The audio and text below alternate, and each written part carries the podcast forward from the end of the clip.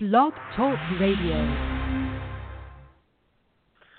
Hello, everybody, and welcome to Talking in Circles. I am Clayton Caldwell here with John Harlow as we bring you a special edition of Talking in Circles, and we interview NASCAR Camping World Truck Series driver Tommy Joe Martins about his two-part blog post titled "The Problem." And joining us now is NASCAR Camping World Truck Series driver Tommy Joe Martins. Tommy, thanks for joining the show. No problem, Clayton. How are you doing, man? Good. Uh, first off, I just want to start off by saying, um, you know, for a race fan who's who's um, been watching this sport since I can remember, I want to say thank you because I thought it took a lot of courage for you to write what you did. Um, you know, you don't see that often, and I thought you hit the nail on the head with money becoming an underlying problem in this sport. Um, and I think it's a major issue and something that needs, that doesn't see the light of day. And to bring it to the forefront I, I felt was very important. Uh, my first question to you is, what made you decide to write uh, th- this th- these two posts? What made you decide to do that? I think it was a lot of frustration. Um, you know, I got on with uh, Claire B. Lang, um, I believe it was a couple nights ago, and you know, I think that's kind of the question everybody's asking: is you know, why did I do this? Why did I write this post? Didn't I know this could get me in trouble? Didn't I know all this kind of stuff? You know, honestly, I didn't think it would get me in trouble. Um, I really didn't. I, I knew that it was pretty scathing in some parts, but I, but I also felt like it would maybe move the discussion forward with how we can try to start making things better in our sport. You know, I've been involved with it now uh, at a high level now for about six or seven years, uh, and I think NASCAR has worked really hard to try to make some changes, but unfortunately for, for teams like ours, there really hasn't been much change. I don't think there's a lot of room in the sport for teams like ours. You know, it, it's just it's it's an uphill battle, and I just don't think a lot of people would sign up for that. So, uh, you know, and I've talked to NASCAR about this. I've talked to other people about it. I just think there's a lot of things we could maybe do better, and NASCAR has uh, voiced their concerns about some of the things that I said. You know, we've we've talked about that in private, and uh, we're going to keep talking about it.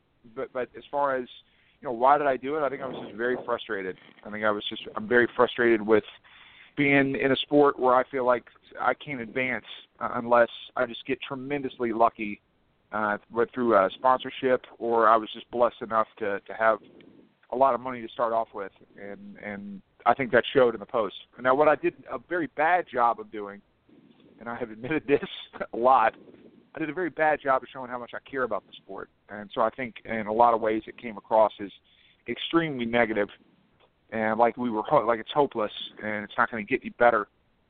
And I just I don't believe that at all. I think there's some things we can work on and make it a lot better, and I think I need to express how much I care about the sport and how much I love the sport, and that's why I'm so frustrated with it.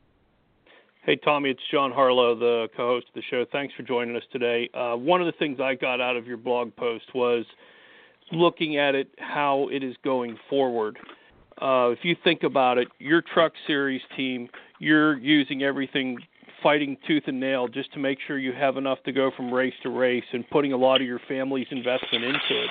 If you think about it, a lot of the purses do not match the investment the teams have to put into it. Uh, how much further do you see this business model going forward? And that is that one of the things you're talking to NASCAR about to say, hey, we're not able to develop these young drivers going forward unless they're a cash cow. You're not getting the best talent as we go forward because the resources that NASCAR is paying for your performance in the race doesn't match what it takes for you to put a a quality truck out there to compete with. Well, you know, John, I don't I don't know if you know I don't know if that's ever going to match. You know, that's that's the that's the problem.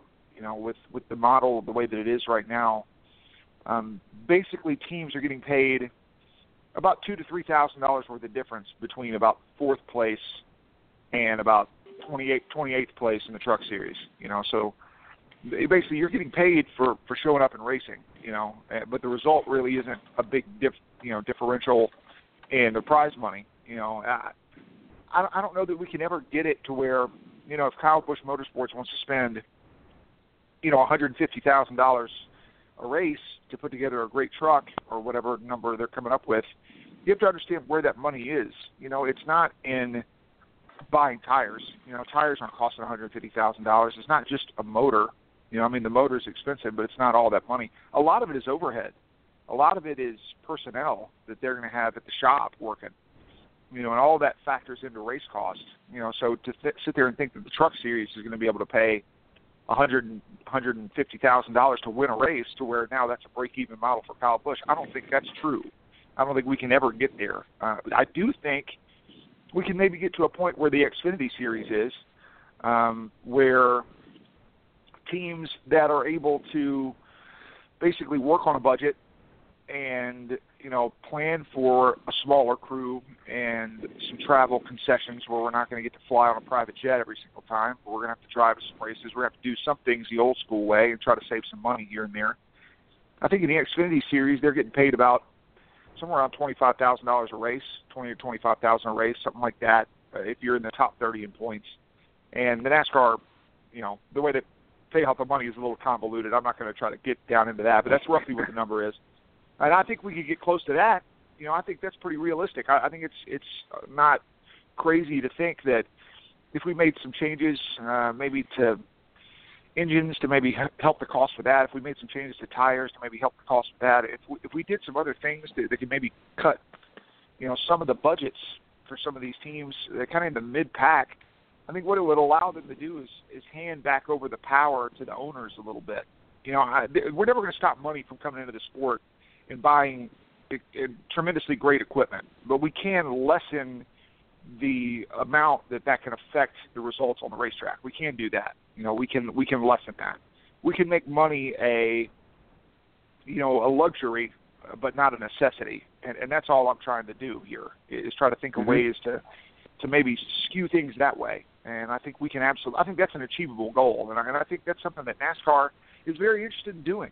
You know, but they have their hands tied in a lot of ways, and so I'm not beating NASCAR up. I, don't want people to get the impression that I just you know took the gloves off on NASCAR. That's not true. They they have a lot of things they're trying to balance.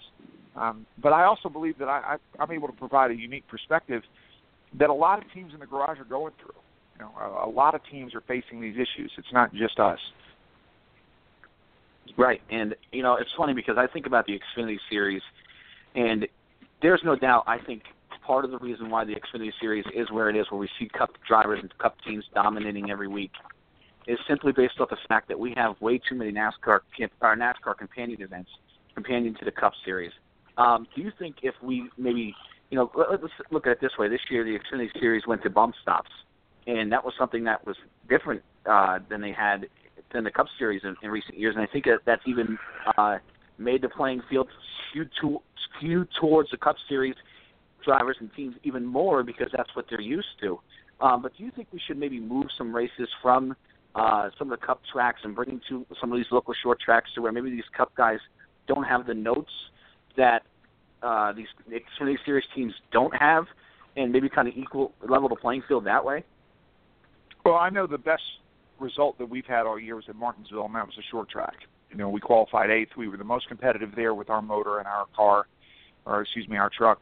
That that was the most competitive we were all year. Was at Martinsville uh, so far, and the second most competitive we were was at um, at Eldora. And actually, I could probably say we were more competitive there. Now, I wasn't the one driving the truck; J.R. Heffner was.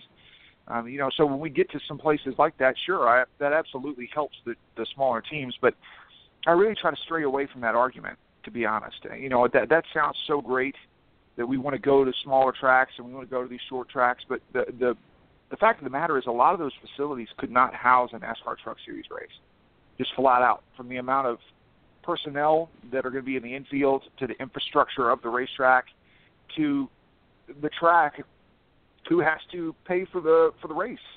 You know you have to think about that. You know how, where where do you think the prize money for the race comes from? It comes from the track and it comes from um sponsors for the race. You know that that's where that money's coming from. So now you have a track. Let's say the average purse for the truck series is somewhere around seven or eight hundred thousand dollars.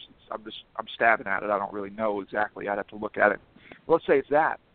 Well, how much is a track that holds ten thousand people going to have to charge to be able to make that kind of money back? You know, that's it's pretty unrealistic in a lot of ways. You know, so I, I don't think it's necessarily that. Believe me, I think the answer here, if you want if you want NASCAR to go back to those kind of tracks, then you better be rooting for NASCAR to buy a lot of those tracks. You know, that's that's what would do it.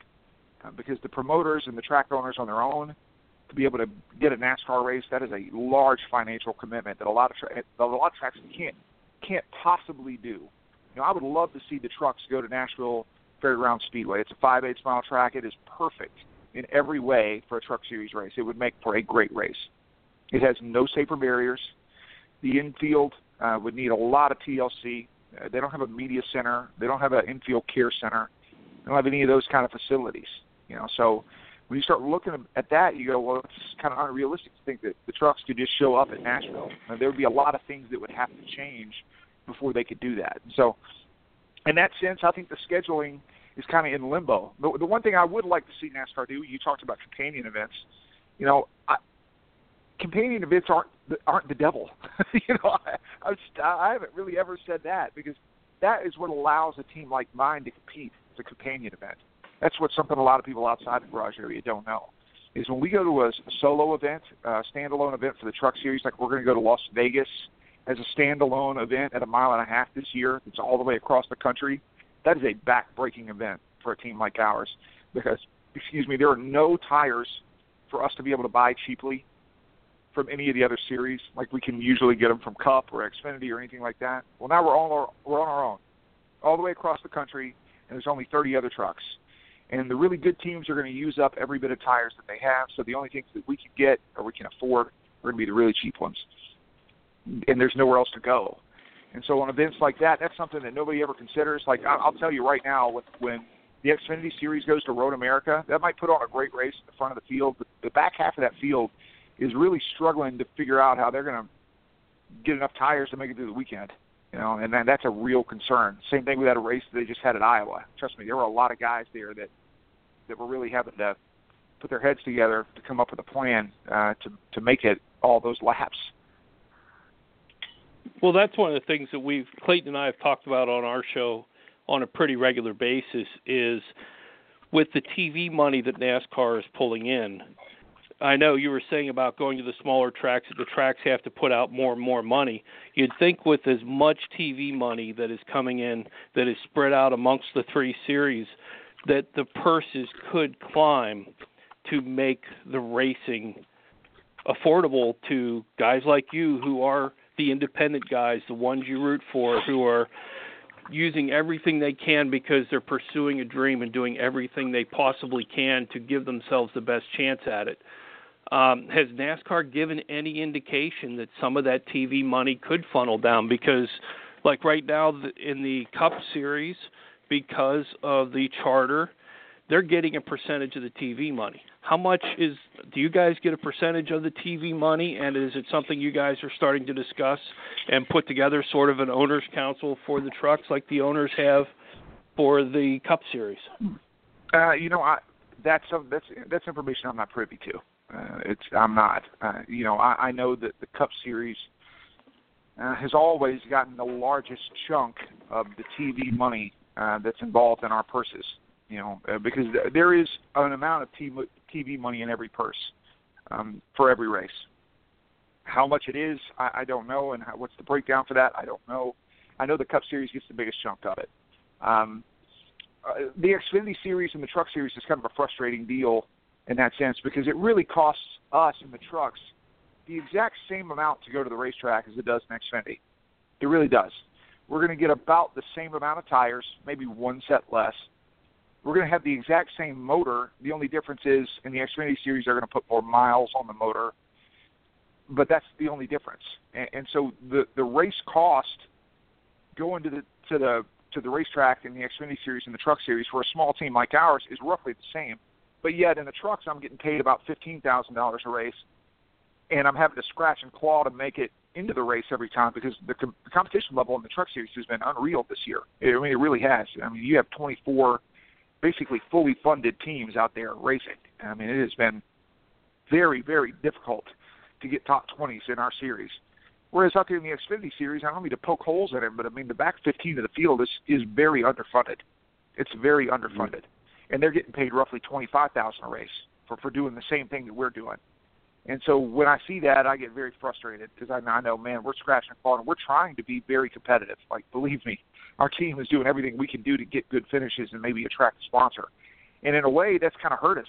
You know, it might have been better if we just took a, a start part kind of approach a little bit into some of these races. You know, but instead we've kind of banged our head against the wall and, and gone for it and tried to, to make the best of what we had. Bit us uh, several times. You know, so you know, as as far as how they're going to move the money around, look, I, I'm not in any sort of negotiations with NASCAR, but when I look at the uh, collective bargaining agreements and stuff that happen in the NFL and the NBA and all these kind of things, and, and then I look at what's going on with NASCAR, where you know they they've kind of dictated that you know to the teams. You know, it's it's always been NASCAR, and they basically tell you how it is. And honestly, that hasn't always been a bad thing. And I'm not saying it's a bad thing now, but I, I do think that there there maybe needs to be more input from teams like ours that are trying to make the business model of a NASCAR race team the same as a business model of a professional baseball team, maybe at the minor league level. You know, like that can still be a successful business.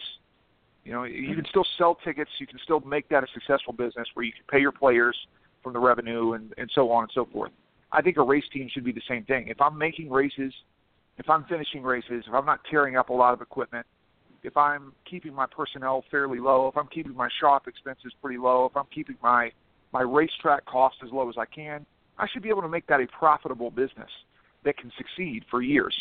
And and that's going to allow me the freedom to go and get the best driver that I think I could possibly put in the truck. You know, at that point, we're not tied to sponsorship anymore. At that point, we have a lot more freedom as owners, as drivers, uh, to put truly the best product on the racetrack that we possibly can. Uh, as an independent driver and somebody who uh, competes against big teams every week, uh, it's been a hot topic for a long time here, the last couple of years especially, about uh, Cup drivers coming to run the Xfinity Series and the Camping World Truck Series, and even Cup owners in those series. Uh, do you think there should be a rule to prevent uh, Cup drivers from coming down to one of those series, to each of those series, uh, to kind of help level the playing field a little bit? Uh, yes, I've been very, very vocal about this, and uh, this is something that's not going to change for a long time. Um, I do think it's hurting the sport. I, you know, I think NASCAR has tried desperately to to reach out to get new audience, you know, to, to try to bring in new fans to the sport, and I think that is one of the most confusing things to a new fan uh, when you try to explain why Kyle Busch is racing in the Xfinity Series race um, when he's racing in the Cup race the next day. Uh, I, new fans just simply do not understand that. So we can get away from the competition aspect. We can get away from all the other reasons I could list you for not thinking that they should be there. Um, but uh, the sponsorship dynamics of this sport have changed drastically. So if somebody is going to spend three hundred thousand dollars or a million dollars or whatever they're going to spend as a sponsor to try to sponsor an Xfinity Series car that is a competitive car, right? Something that can go up there and win a race. Well, then they're not going to sponsor me to be in it. You know, they're going to sponsor Kyle Busch uh, as long as we give them the option to, and that's what I see. You know, I, I, they they want a sure thing. Uh, they want something that's guaranteed to produce results. They they want something they can market with their product and can get immediate feedback with that. So to sit there and say, well, if we got rid of the Cup guys, you know, all those sponsors would sponsor unknown drivers. I really don't believe that's true at all. I believe they just wouldn't sponsor NASCAR. I think we have given them a door that they have walked through for a very long time, and you know, if we just close that door completely off, I don't think that's going to do a lot of good to the sport either. You know, so I can see where NASCAR's coming from with that. I, I think we've kind of we've made this bed and we kind of have to lay in it for a little bit, but but I think NASCAR has taken the first of a small series of steps to, I think, eliminate this problem. You know, I think they have said, okay, well the the Cup drivers can't race in in the the you know the chase, I believe, or maybe the last race of the year, or the championship race, or something like that. Where that was maybe the first step in potentially a long series of steps to kind of whittle that away a little bit and, and draw the focus to more unknown drivers and drivers that are trying to make a name for themselves instead of being overshadowed. There's two parts of what I'm looking at with this one is first of all, put your young driver hat on and like you said, you guys are out trying to do everything you can to scratch and fight and make sure you make all the fields and make sure you're competitive every time you go out. And there's other people in your area, I mean, your age group, like the Brandon McReynolds, is the Corey LaJoies, the Jeb Burtons, they have name recognition and they don't have rides because they don't have dollars following right in behind them. Do you see the possibility of NASCAR's driver pool getting pretty thin here pretty soon with Stewart, Biffle, Kenseth, all those guys hitting their 40s and not far from retiring? It doesn't seem like the pool of drivers coming up is like it used to be because the cup drivers are coming down and sucking up all the money or the people with the cash cow behind them have the are buying the good rides and you guys are out there fighting and kicking and clawing just to get into the race and the other one is as you look down the road you see the owners at the cup level Roger Penske's almost 80, Jack Roush, Joe Gibbs in their 70s, Rick Hendricks in his 60s. I mean, the only one who's under 50 is Tony Stewart.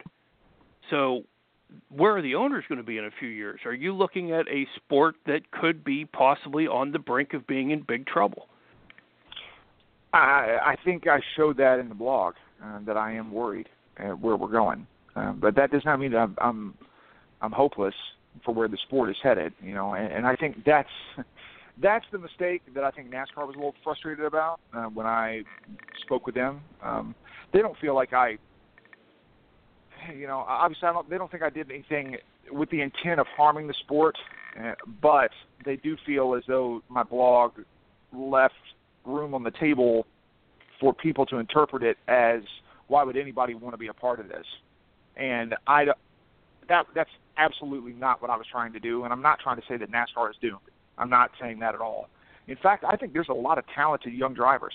You know, and, and here's the thing: talent is not exclusive with money. Like that's not mutually exclusive, right? Just because a guy is bringing money or has a sponsor behind him doesn't mean he's not talented. William Byron is extremely talented, and he has a and he has a great sponsor with him, and he has a great head on his shoulders.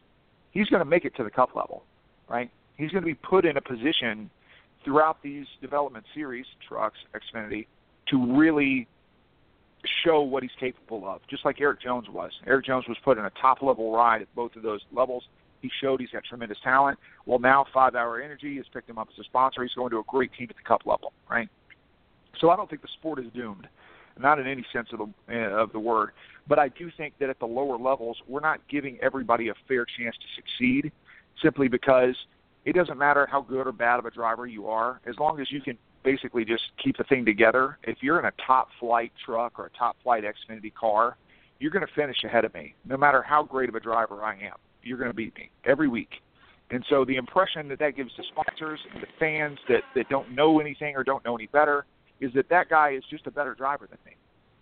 And mm-hmm. that's where I get frustrated uh, when I see other guys that are just as good at drivers as me, or, or maybe better, or you know wherever I fall in line in the pecking order of, of talent in the sport. I see guys that are not as talented, and they're the ones that are moving up in the sport, and that is a very frustrating thing uh, to see uh, because I, I feel like we're not rewarding the hard work and the effort uh, that a lot of these guys are putting in, and and and you can't just shrug your shoulders and go, well, that's just the sport. I just don't find that as an right. acceptable answer. I just I refuse to to find that acceptable. I, I just think that we can do other things to make that better. I, I agree. Thing, and here's oh, go ahead, John. Uh, while we're on this, when you're in the garage with the Brad Keselowski Racings, the Kyle Busch Racing, uh, the other the Thor Sports, the top teams in the truck series, how many of the owners come down to you and say, "Hey, you did a heck of a job getting everything you could out of your truck," and are they looking at you as possibly hopping into one of their rides, or are they saying, "Okay, what do you got behind you now that you've showed yourself in your uh, family-owned team that's doing everything they can to survive?" You know, I've had owners uh, at the ARCA level. I've had owners at the Truck Series level. I've had team managers in the in the Xfinity series all say that they would really love to to give me a chance in their equipment. You know, Eddie Sharp at the ARCA level said that he thought I was a championship level driver, but he couldn't put me in a car for free. And he had Justin Lofton at the time and, and another guy named Craig Goess who wound up kind of washing out of the sport a little bit and kind of struggled at the ARCA level. Uh, you know, that's that's one. Eddie Sharp wound up going to trucks. He said he'd love to have me there, but we we didn't have the funding for that, you know, so that was that was a no go. Um, you know, over at GMS, we, we've had a pretty good relationship with them. That's where we got some of our equipment. They've they've been really uh, really a blessing to us in the sense of, of encouragement. You know, looking at what we're doing with some of the equipment that we have and, and being down on horsepower and being down a little bit. They they notice. Let me put it that way. Guys notice what we're doing, and so that's been rewarding. You know, I think the biggest thing I've always looked for in racing is to uh, to have the respect of the guys in the garage area because I knew that I would never really get a lot of respect from the media or fans. I wouldn't really get my my name out there a whole heck of a lot from that, you know. But to to know that there are guys in the garage area that respect me. You know, you talked a little bit about Brandon McReynolds and Corey LaJoie and some of those guys that have a little bit more name recognition than I do. You know, they, they're in the same spot that I'm in, and so I think they've developed a lot of respect for me. I've had a lot of them kind of reach out to me and just tell me, you know, how how how encouraged they were uh, that somebody else kind of feels the same way and maybe maybe got it down on paper and expressed it. You know, so that that's been encouraging. You know, I, I I I don't think that's going away though, guys. I think with the amount of money that these guys are spending on the equipment, it creates it creates a never-ending cycle, right? So like Robbie Benton Mm. uh, was a that's a great owner in the, the Xfinity series that's not there anymore. I mean, he's not there anymore. You know, Robbie Benton had James Buescher driving for him in that Reen car there for I think that was 2014, maybe 2015. Robbie Benton knew that bad times were on the horizon. But now, what's he supposed to do? He had had guys stepping into that car like Alex Bowman, um, funded drivers that had come through there. Well, at that point, you've built your program up, right? You've got a lot of personnel. You're trying to run up front. You're trying to win races. Uh, you're building new cars. You're you're leasing motors. By by trying to compete at that level, you basically set yourself up on a business model that's designed to fail. As soon as that sponsorship money goes away, or that driver leaves, or whatever happens, you're bankrupt. You can't sustain mm-hmm. where you're at. You know, so I think that's the problem. The problem is competition and, and greed, and, and I don't say greed. That's not the right way.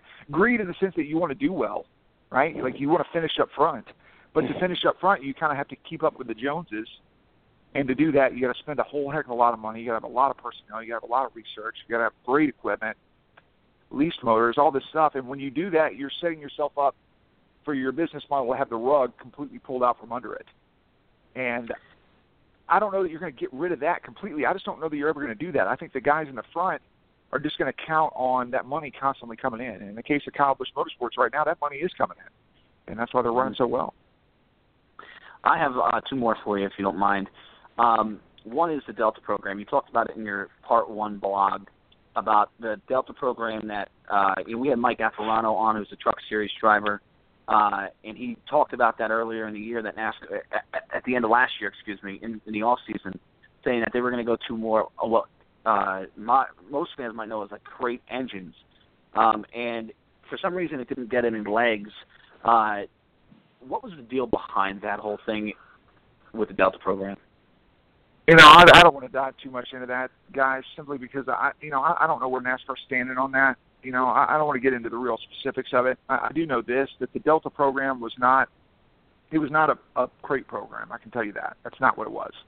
Uh, the Delta program was the idea of having a more affordable lease engine um, for the trucks, basically. Uh, whereas right now, top level lease programs are very expensive. You know, thirty to forty thousand dollars per race in the truck series for a very competitive motor, right?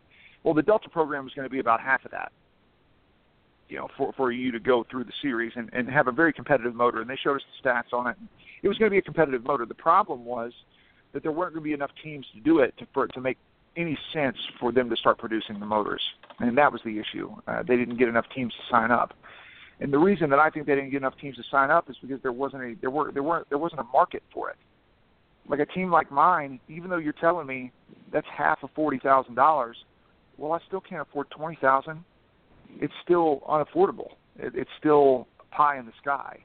You know, I think a much better model for this is the idea of a truly spec engine like you're seeing out there in the East Series or the West Series. I think that is a model you can move forward with uh, with purchasing motors that were more competitive um, for smaller teams. But I think you're going to get a lot of pushback on that from bigger teams with bigger budgets that can afford these top flight motors. They don't they don't want a team like mine to be able to purchase a motor and, and cut that cost in half, especially when you're KBM who's somebody that that has a, a Toyota deal where you're exclusive with Toyota, and now Toyota has spent these millions of dollars to develop this this great engine, and a team like mine can come in for thirty or forty grand and buy a motor that's just as good. And there's something that's probably not fair about that, you know. And so I don't know what exactly the answer would be there, but as far as like that engine program, yeah, that was that was a great idea. The idea of a more affordable lease engine. The problem is, is that the teams in the back still can't afford the affordable lease engine. You know, we have to basically own our own stuff. There is there is no middle ground anymore. I guess is what I'm trying to say here. Is that there's no middle class. There is no middle class of Truck Series teams or Xfinity Series teams. You know, there's there's the haves and the have-nots. You know, and so the haves are going to have those great motor programs, and the, the have-nots are just going to be doing whatever they can to get to the racetrack. You know, so I just don't think there was much of a market for the motor they were trying to do. Great idea, great idea, and, and it looked like it was going to be a great thing, but I just don't think they had a big enough market for it. One of the things you look at, like you said, with the difference, I mean, in reality, it's about a 10 grand difference, what you said, between driving a truck, what you're getting paid for that, and what you'd be getting paid for driving an Xfinity car. Why stay in the trucks whenever it's going to cost you about the same to do either one? And you have more companion events with the Xfinity series when do you say, okay, our business model says I need to go to the Xfinity series so we can keep driving because it just isn't affordable enough in the truck? We can do a little bit more in the Xfinity series and grow a little bit more. When do you look at possibly making the move of saying, okay, we're going to move to the Xfinity series and try it up there?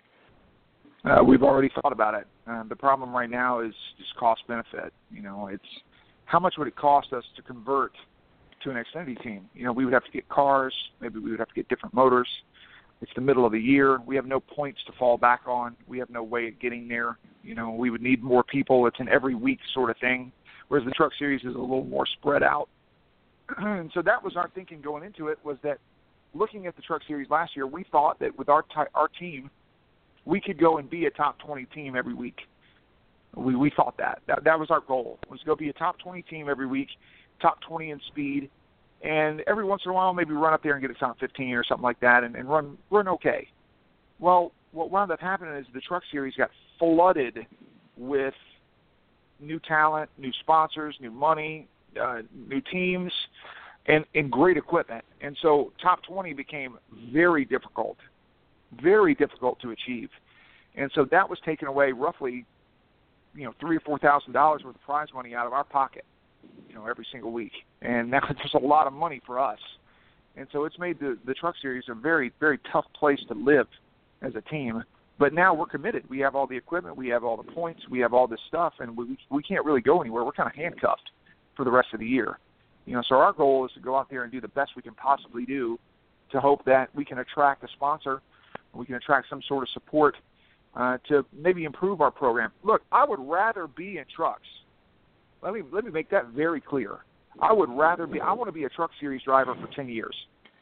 That's where I want my career to be. I want to be Matt Crafton, and I want to be Johnny Sauter. I want to be Timothy Peters.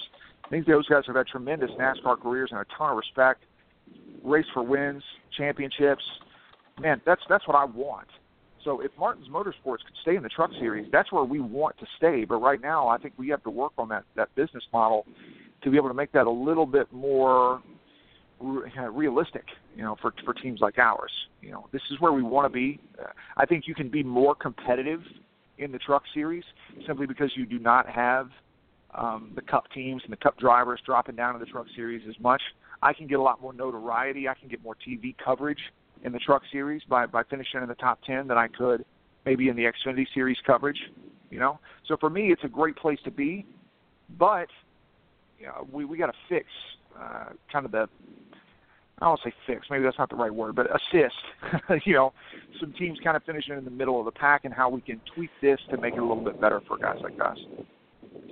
Uh, one more question for me, and, and I'll let you go. And I appreciate your time. Um, I know, sure. and I'm sure this was the same way with you and with and with John, my co-host here. When I was a kid, I dreamed of you know being like uh, a race car driver or even a baseball player, and that I felt with hard work and and a lot of talent, I could make that work.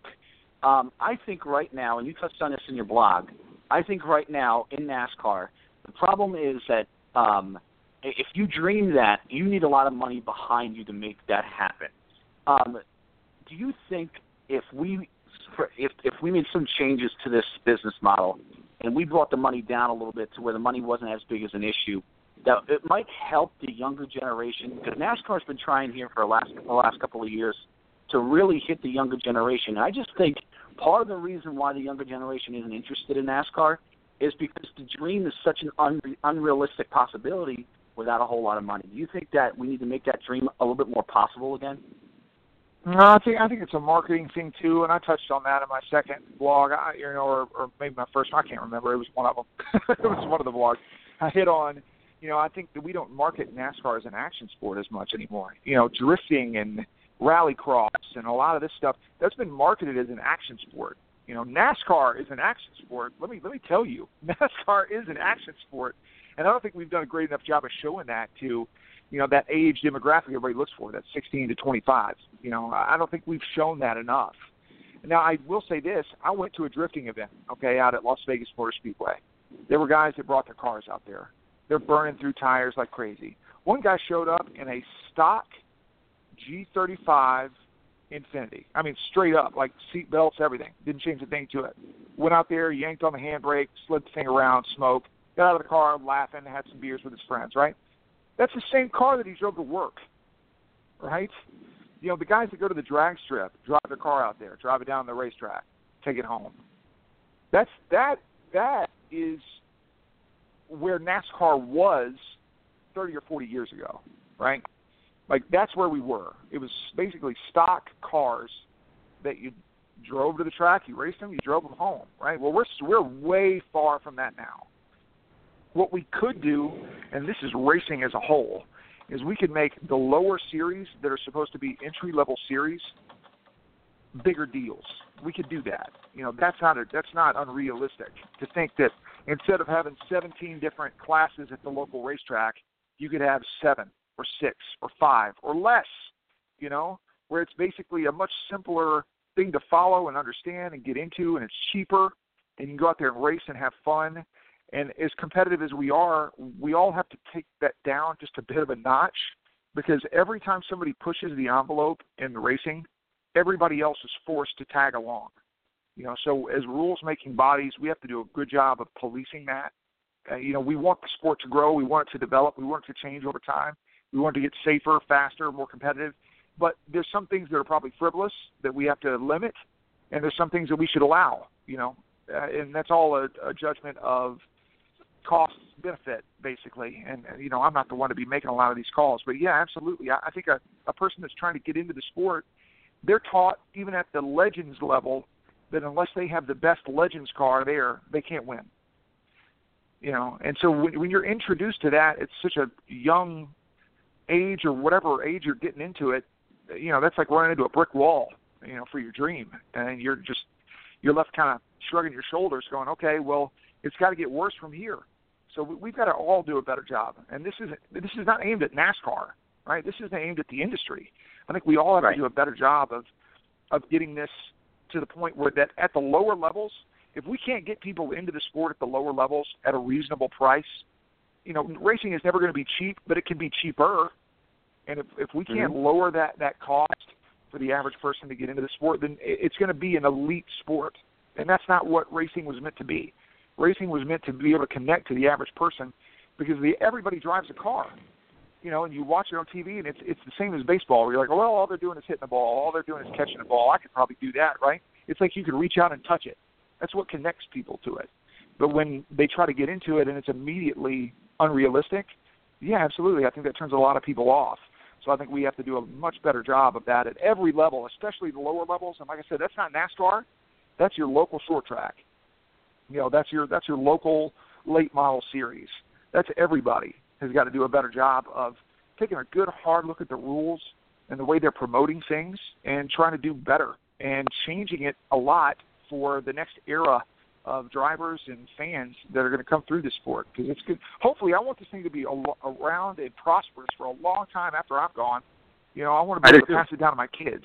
You know, and I think we all want the same thing. I think we all just have very different visions of what that might be and what's good for the sport. And I think if anything, these blogs that I've done maybe have started a healthy, a very healthy discussion of what we can do to make it better. Absolutely. Well, the one thing that I got out of your blog, and no matter how you thought you said it, it shows your passion for the sport.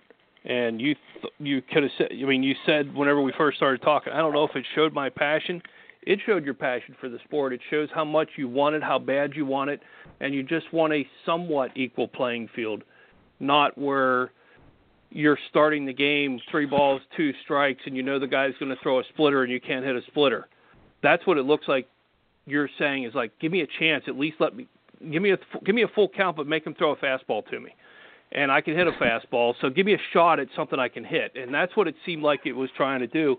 Um, and I'll tell you, when whenever I first uh, read the blog, Clayton pointed it out to me, and this is something Clayton and I have talked about for a couple years.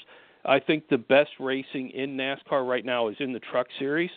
I appreciate you giving the honest thoughts of somebody who's fighting, kicking, clawing, doing everything they can to make their dream come true and live the life that they want to do and be a driver in this sport. So I give you all the kudos in the world for telling your story and please unless you get hauled into the yanked into the hauler on a regular basis, please keep sharing it with us.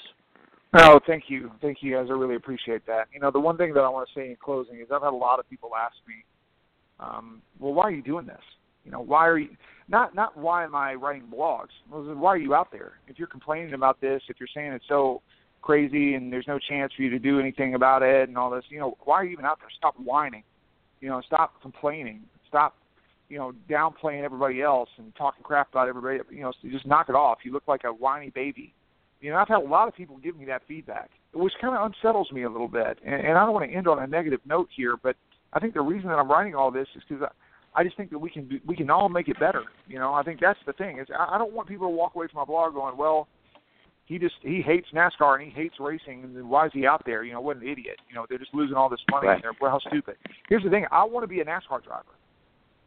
NASCAR is the only level of racing in this country where I could be a professional stock car driver. That's it. You can't do it at the late model level. It's not going to pay enough money. You can't do it anywhere else. You know, it has to be at the NASCAR level that you can be a professional. That's it. And that's where I want to be. I want to be a professional race car driver. That has been my goal my entire life. Now, now how we get to this point, you know, how how people get to the NASCAR level, there's a lot of different paths. The path that I had to get through wasn't somebody scouting me or anything like that. It was just us saying, you know what, we're going to go do this and we're going to try to make a business that works. And unfortunately, I feel like after being out here, uh, that is a much bigger struggle than we thought it would, was going to be, and that's been my experience with it. My experience at the NASCAR level has been frustrating to say the least. I think that's what came across in that blog. What did not come across was how badly I want to be here, you know, and, and how how much I love NASCAR and how how much everybody that's out there loves NASCAR. You know, I think everybody wants to be there. Everybody wants to watch NASCAR. It's the top. It's the highest level. So I think if we're fixing things or doing things better there, I think it trickles down to everybody else. And, and so, you know, people asking me, "Well, why are you doing this? You sound like a whiny baby." I hope I don't. I hope I sound like somebody that just really cares and, and is trying to make the best of my career in the sport, which might be uh, much shorter than I want it to be. You know, but I want to be out there for a long time. I want to be successful for a long time, and and that's that's how hopefully everybody would, would look at the blogs and, and look at what I'm writing. Uh, that's what I did, and take it from somebody who's gotten a lot of flack for the exact things you're talking about, about being negative and stuff over recent years. I your message just hit home to me because it was just it's just you know the way I look at it is um, before I let you go here is it's just it's a I love this sport more than anything, and I've, I've said that numerous times. And I, I want to see it prosper. I want to see it. I want to make it interesting for fans down the road, where I can bring in somebody, a friend of mine, and say, "Look at this. This is what's cool. This guy's from, you know, nowhere, North Carolina, and he made it big to NASCAR." Um, and that's what I want to see. I want that story where people go, "Wow, you know, that could be me," kind of thing. And uh, it, it just, you know, I just think we've gotten away from that in this sport. For new, and, and it might be a problem, like you discussed that is way far out where we can't reel it back in to get that, but we can at least try to make the rules and try and figure out a way to at least bring that back to a little bit more reality. To Tommy, thank you so much, and I know John's going to uh, feel the same way. Thank you so much for taking your time. I know you're busy getting ready for Bristol, and we appreciate your time tonight today. Yeah, thank you guys. Look, I don't want to be known as the negative guy. I want to be known as as the guy that loves NASCAR more than anybody else. And so I think a lot of the tone uh, that I've taken with this has been maybe a little strong, um, but it has generated a lot of interest. I'll say that. You know, I guess there's no there's no publicity like bad publicity uh, in, in that in that sense. But Just really spell your name right, you guys. Yeah, I know, right? I, I I really appreciate you guys having me on. It's always fun to talk about uh, our sport. Thank you. Thanks again. All right, guys. Take- that was Tommy Joe Martins, uh, NASCAR Camping World Truck Series driver and NASCAR former NASCAR Xfinity Series driver. Uh, and John, you know, let's just discuss this for here for like three or four minutes. Um, you know, I thought it was he he you know, and I understand where he's coming from. That a lot of people look at it as negative. And when I read it originally, I thought he was going to get a lot of flack for it because it was just the fact that um, he rubbed he rubbed some people the wrong way because you know money is a very very touchy subject, and I think people will look at it and but this the way I look at it is this, in my opinion. Um, I think the sport the business model needs to change a little bit, and we need to get a little bit better to make it more even for the guys who are trying to make it in, like Tommy Joe Martins. And I think that's what he was trying to do was say, hey, you know what? Let's get let's figure out a way to kind of get this business model um, a little bit more even for teams like me uh, compared to the truck to Cup Series teams. Well, I think it's one of the things that you and I have talked about many times is and I brought it up when we were talking to him. You've got the Joe Gibbs, you've got the Roger Penske's, you've got the Jack Roush's who are all in their 70s. Most of the ownership at the Cup level is about ready to go away. Those guys are racers who decided to become owners. Where is the next generation of racers who are going to be owners at the Cup level? And I think he wants to be one of that generation where he wants to be a racer who, whenever he gets done in the seat, wants to become an owner, build his own team, and grow in the sport. It's not there for them to be able to do it. It's all. I mean, he basically said without going too crazy about it, the deck is unbelievably stacked against them, and they're mm-hmm. just trying to survive. You're not going to just survive ten years down the road when Rick Hendrick decides he's retiring. Joe Gibbs is done, and maybe Coy doesn't have the same passion for it that JD get, JD Gibbs did that Roger Penske doesn't really have anybody to put it down to unless Tim Kendrick, uh, Tim Cindric takes over. But again, yeah. it's one of them. What happens next? Nobody. There's right. no real succession plan for Roush. Uh, Chip Ganassi's having sponsorship troubles with Target. That he they backed away from his IndyCar team. and They've got one more year with uh, Kyle Larson next year. He even said flat out, "Your business model, you make it up." He took the Robby Benton case when the sponsor goes away, the business model dries up, and that's where mm-hmm. one of the things where the TV money that NASCAR is getting, which is a billion plus dollars, needs to funnel down to the teams to where your purse at the end of the year is higher than your operating costs. Yeah, I think with the RTA, I think that was one of their main missions, at least in the Cup Series, was to figure out a way to get some of that money. When they saw that TV contract signed and they saw this money NASCAR got, I think they said, you know what, we want a little bit more piece of that because um, that you know we we have in that in the Cup Series especially. And I don't I don't know if this is the same thing in trucks and in Xfinity, but truck Cup Series you got to remember they've built new race cars here with the COT and then the Envision. Now this new race cars twice since 2007. So all their old equipment is junk.